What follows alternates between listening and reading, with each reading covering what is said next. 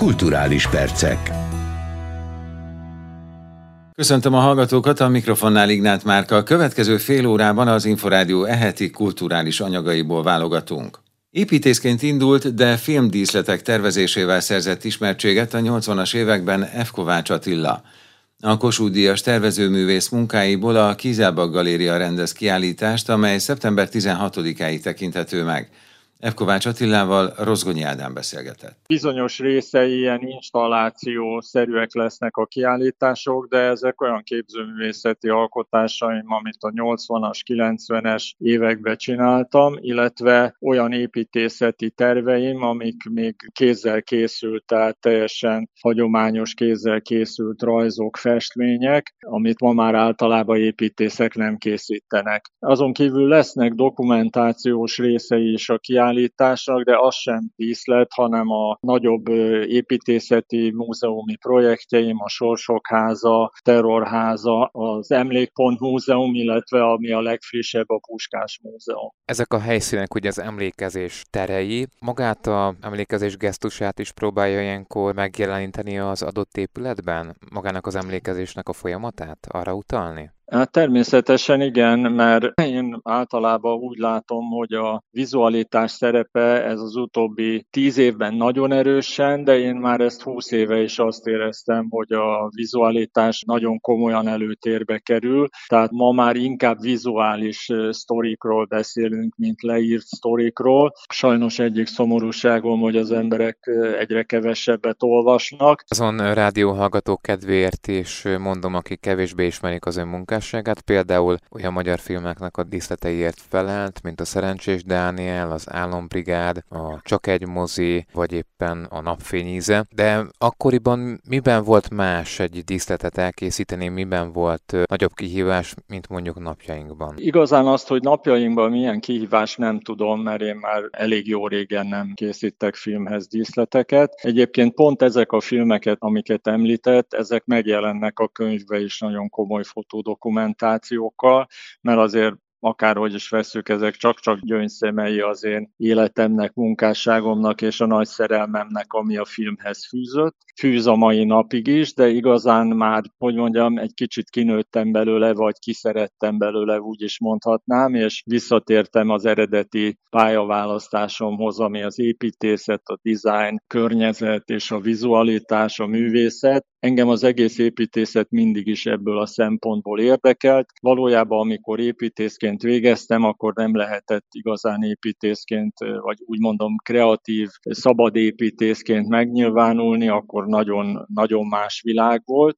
Ez hála Isten megváltozott, és igazán az egész vizualitás és az Instagram, a Pinterest megjelenésével egy teljesen más vizuális világot rajzolt körénk. Úgy mondom, hogy nagyon demokratizálta a dizájnt, ami természetesen nagyon jó. Persze ennek ugye sok hátulütőjével együtt, hogy gyakorlatilag ma már bármelyik házi asszony designernek vagy lakberendezőnek képzelheti magát, és képzeli is, ahogy ezt látjuk. Ferencvi Kovács Attila Kossuth Díjas építészmérnököt, iparművészt, díszlettervezőt hallották.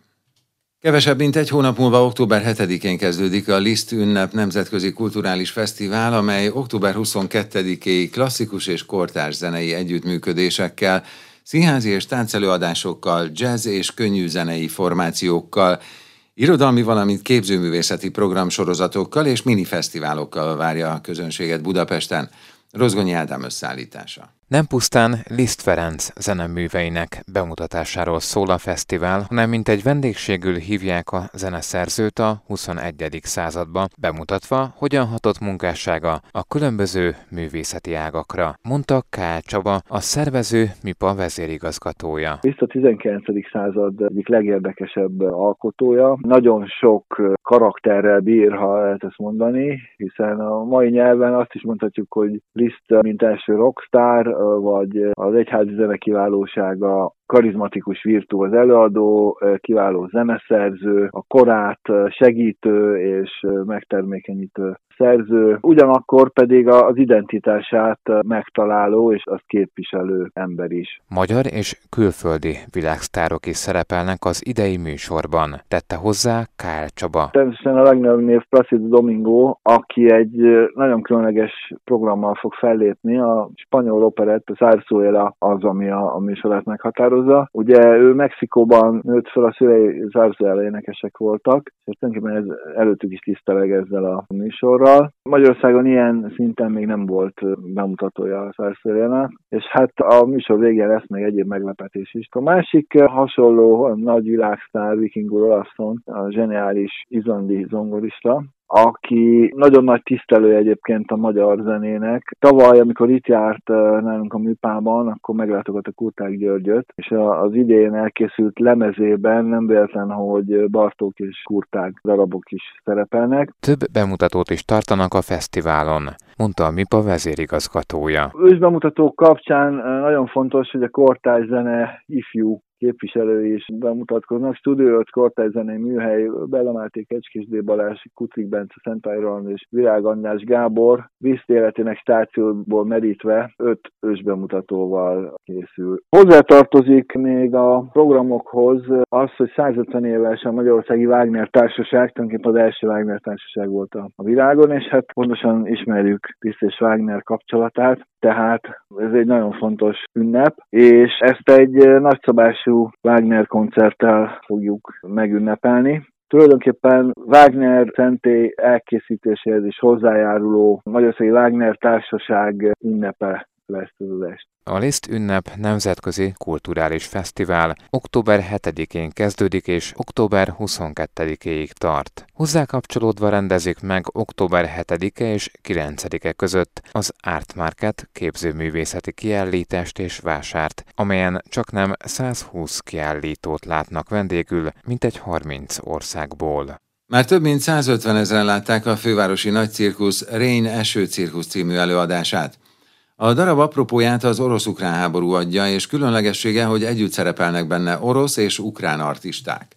A fővárosi nagycirkusz szó szerint is otthont ad ukrán cirkuszművészeknek, az intézmény ugyanis eddig 120 menekültnek biztosított szállást, akiknek elhelyezését, befogadását az ENSZ menekültügyi főbiztossága is példaértékűnek találta, mondta el az Inforádiónak Fekete Péter, a fővárosi nagycirkusz főigazgatója, a darab rendezője.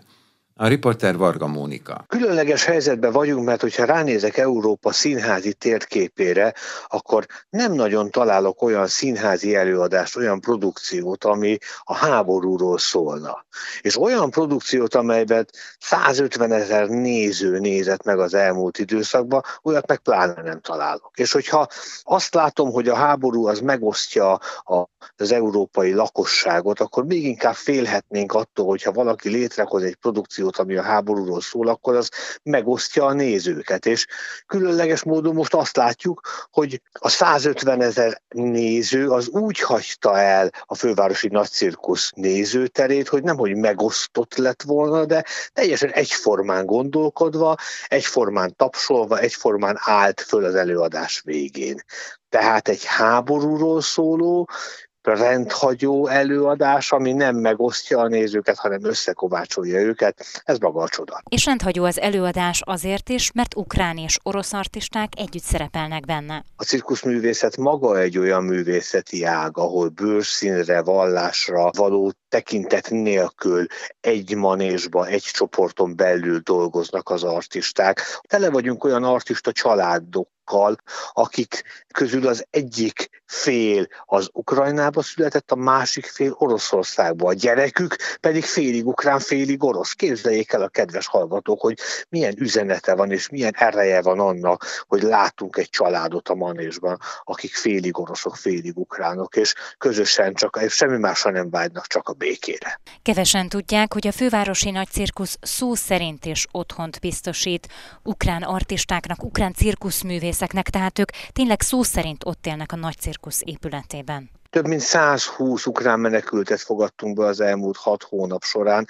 Az egész produkciót egyébként egy olyan különleges fotó inspirálta, amely Zaporozsjében készült, ahol a manésba ágyakat, a manésba matracokat helyeztek el a zaporozsjai cirkuszigazgatók és működtető művészek, hiszen az onnan 200 kilométerre lévő Mariupoli bombázásokról menekülő embereknek már csak ott tudtak menedéket adni. És ez a fotó, ez bejárta a világot, ez inspirálta a mi eső cirkusz előadásunkat is, de egyben jól mutatja azt a fajta befogadást, amit valóban megvalósítunk a fővárosi nagycirkuszban, hiszen képzeljék el a kedves hallgatók, hogy mi 120 főre főzünk reggelit, ebédet, vacsorát minden nap.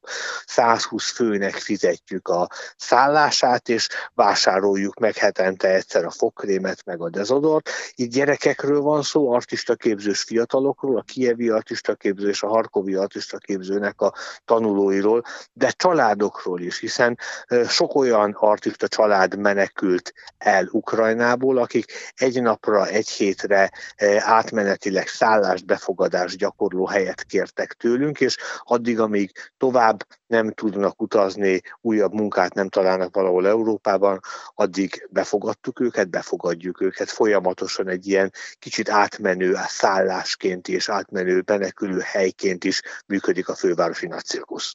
Fekete Pétert, a fővárosi nagycirkusz főigazgatóját hallották. Gálát rendez vasárnap a Centrál Színház az Ódri Árpád művész otthon javára.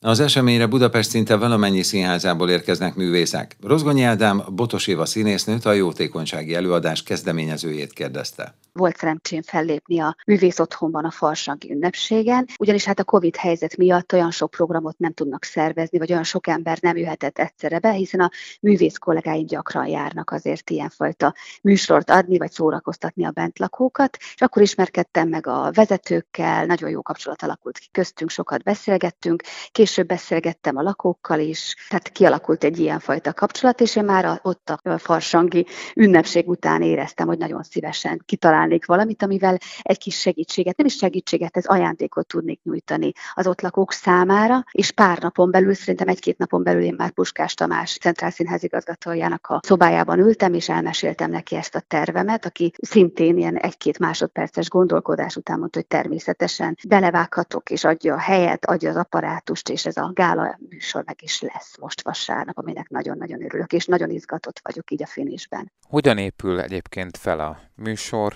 kik a közreműködői ennek a gálának? A műsor gála jellege megmarad, viszont kicsit pikánsabb lesz, ezt úgy értem, hogy azért azt terveztük, hogy ne csak komoly vagy nagyon nehéz produkciók legyenek, hanem legyen benne vidámság is, vagy legyen egy különleges zenei fordulat is, de a gála szereplőit nagyon nagy örömmel felsorolnám, hiszen itt nem csak az úgymond húzó nevek a fontosak, hiszen minden egyes által megszólított művész kollégám örömmel jött ugyanazzal a gesztussal. A szereplők Alföldi Róbert, Ágoston Katalin, Andrádi Zsanett, Borbás Gabi, Csernaloló, Fehér Dániel, Földes Eszter, Füranikó, Grillus Dorka, Györgyi Anna, Hernád Judit, Kakasi Dóra, Károlyi Krisztián, Kokas Katalin, Kelemen Barnabás, Kelemen Hanna, Lengyel Tamás, Mácsai Pál, Magyar Olivia, Mencel Andrea, Nagy Sándor, Ódor Kristóf, Pap János, Pokornilia, Poják Lilla, Sarkadi Kis János, Mit Zoltán, Szabó Éva, Szalai Kriszta, Szemenyei János, és a Teátrummal zenekar Szegedről, Kalóz Gergő, Bánvölgyi Tamás és Víg István, Szinetár Dóra is velünk lesz. Igen, sokan vannak, és valóban neves, ismert művészek, és hát a műsorvezető, az, ha jól tudom, akkor Alföldi Róbert lesz. Alföldi Róbert lesz, igen. Botos Éva színésznőt hallották. Több mint száz fellépést tervez a 2022-2023-as évadra a Nemzeti Filharmonikusok, amelynek októberben új főzeneigazgatója lesz Vashegyi György személyében. A Liszt Ferenc Díjas karmesterrel Rozgony Ádám beszélt. A nemzeti filharmonikusok, ez nincs mindig benne így pontosan a köztudatban, jelent egy kiváló szimfonikus zenekart, a Nemzeti Filharmonikus Zenekart, amely 2023 áprilisában fogja a 100 éves jubileumát ünnepelni. Ezen kívül jelenti a Nemzeti Énekkart, valamint a Kottotárat.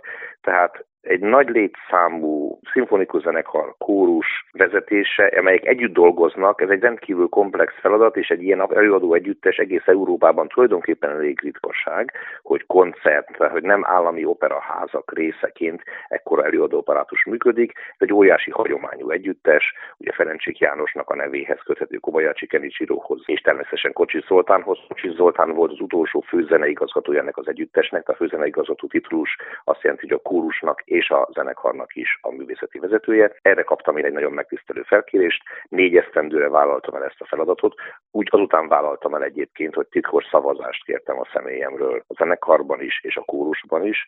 A zenekar 98%-os többséget kaptam titkos szavazáson, én jelen sem voltam egy a szavazás alkalmával, csak előtte válaszoltam a kérdésekre, és elmondtam az elképzelésemet, és utána hasonló arányt kaptam, talán valamivel alacsonyabbat 96%-ot a zenekarnál. Ez óriási megtiszteltetés és nagy bizalom a kollégák részéről.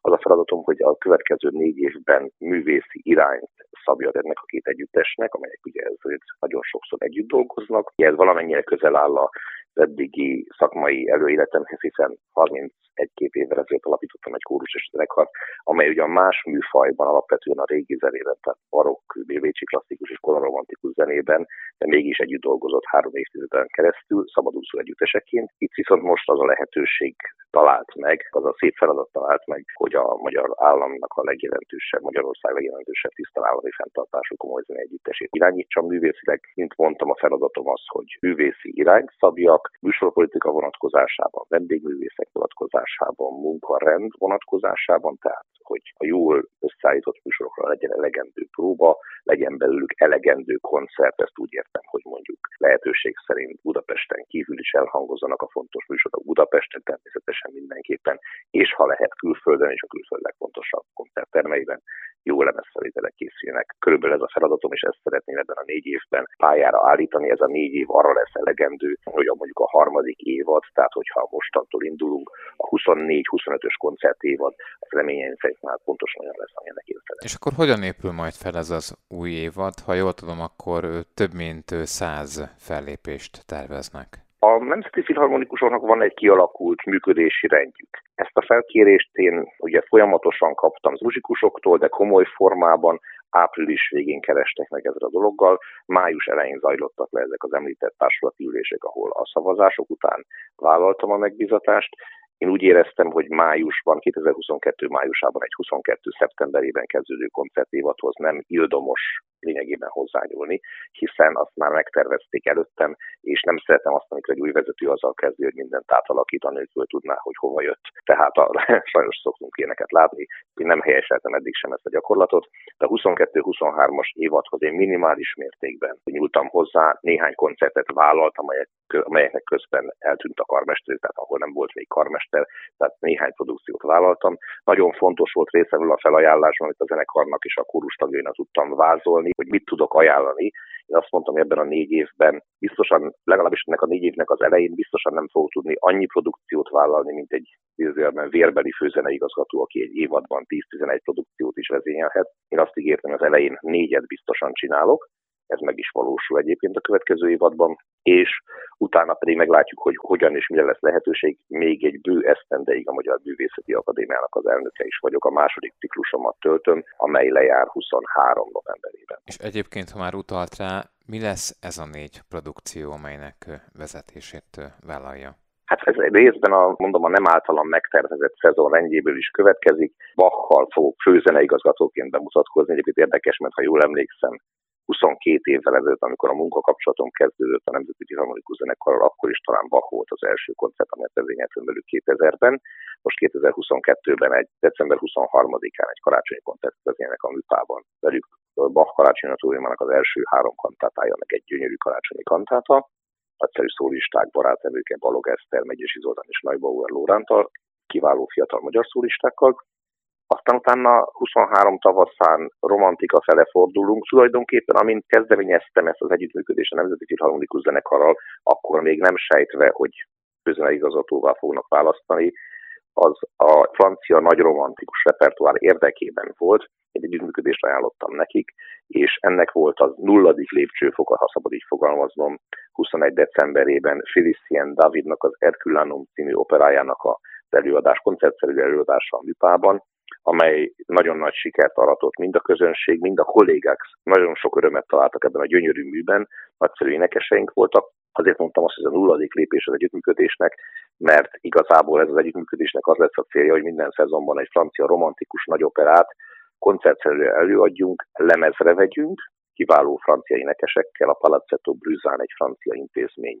magánalapítvány, amely a francia romantikus zene kutatását tűzte ki célja ennek a intézménynek a közleműködésével, és utána, ha lehet, ezeket a műveket elvigyük turnéra is. 21 decemberében lezajlott ez a koncert, amikor még nem volt lemezfelvétel, csupán egy koncert. És nagy örömünkre a MTVA kiválasztotta ezt a programot, tehát ez valamikor a magyar televízióban is látható lesz majd, és a 23 februárjában Masné Werther következik, ebből már lemez lesz Tassis Krisztoyanisszal és Véronique Jansszal, ez a világ első számú francia romantikus énekesei, francia repertoárra specializálódott romantikus énekeseivel. Tassis Krisztoyanis a bariton verzióját fogja énekelni Masné Wertherének, amelyet nagyon ritkán hallani, és lemezfelvétel azt hiszem alig van belőle. Ez egy izgalmas vállalkozás, utána lesz egy koncertünk. Illetve talán még ezt megelőzően lesz egy koncert február elején, ahol Schumann, Mahler és Brahms művek lesznek, Christian Imle lesz a vendégművészünk, és vezényelek a 2023 áprilisi jubileumi hangversenyen is. Vasegyi Györgyöt Liszt Ferenc díjas karmestert a Nemzeti Filharmonikusok főzeneigazgatóját hallották. Az elmúlt csak fél órában az Inforádió eheti kulturális anyagaiból hallottak válogatást, a kulturális rovat vezetője Kocsonya Zoltán, a felelő szerkesztő Király István Dániel, valamint a szerkesztő Rozgonyi Ádám nevében is búcsúzik a műsorvezető Ignát Márk. A kulturális perceket hallották.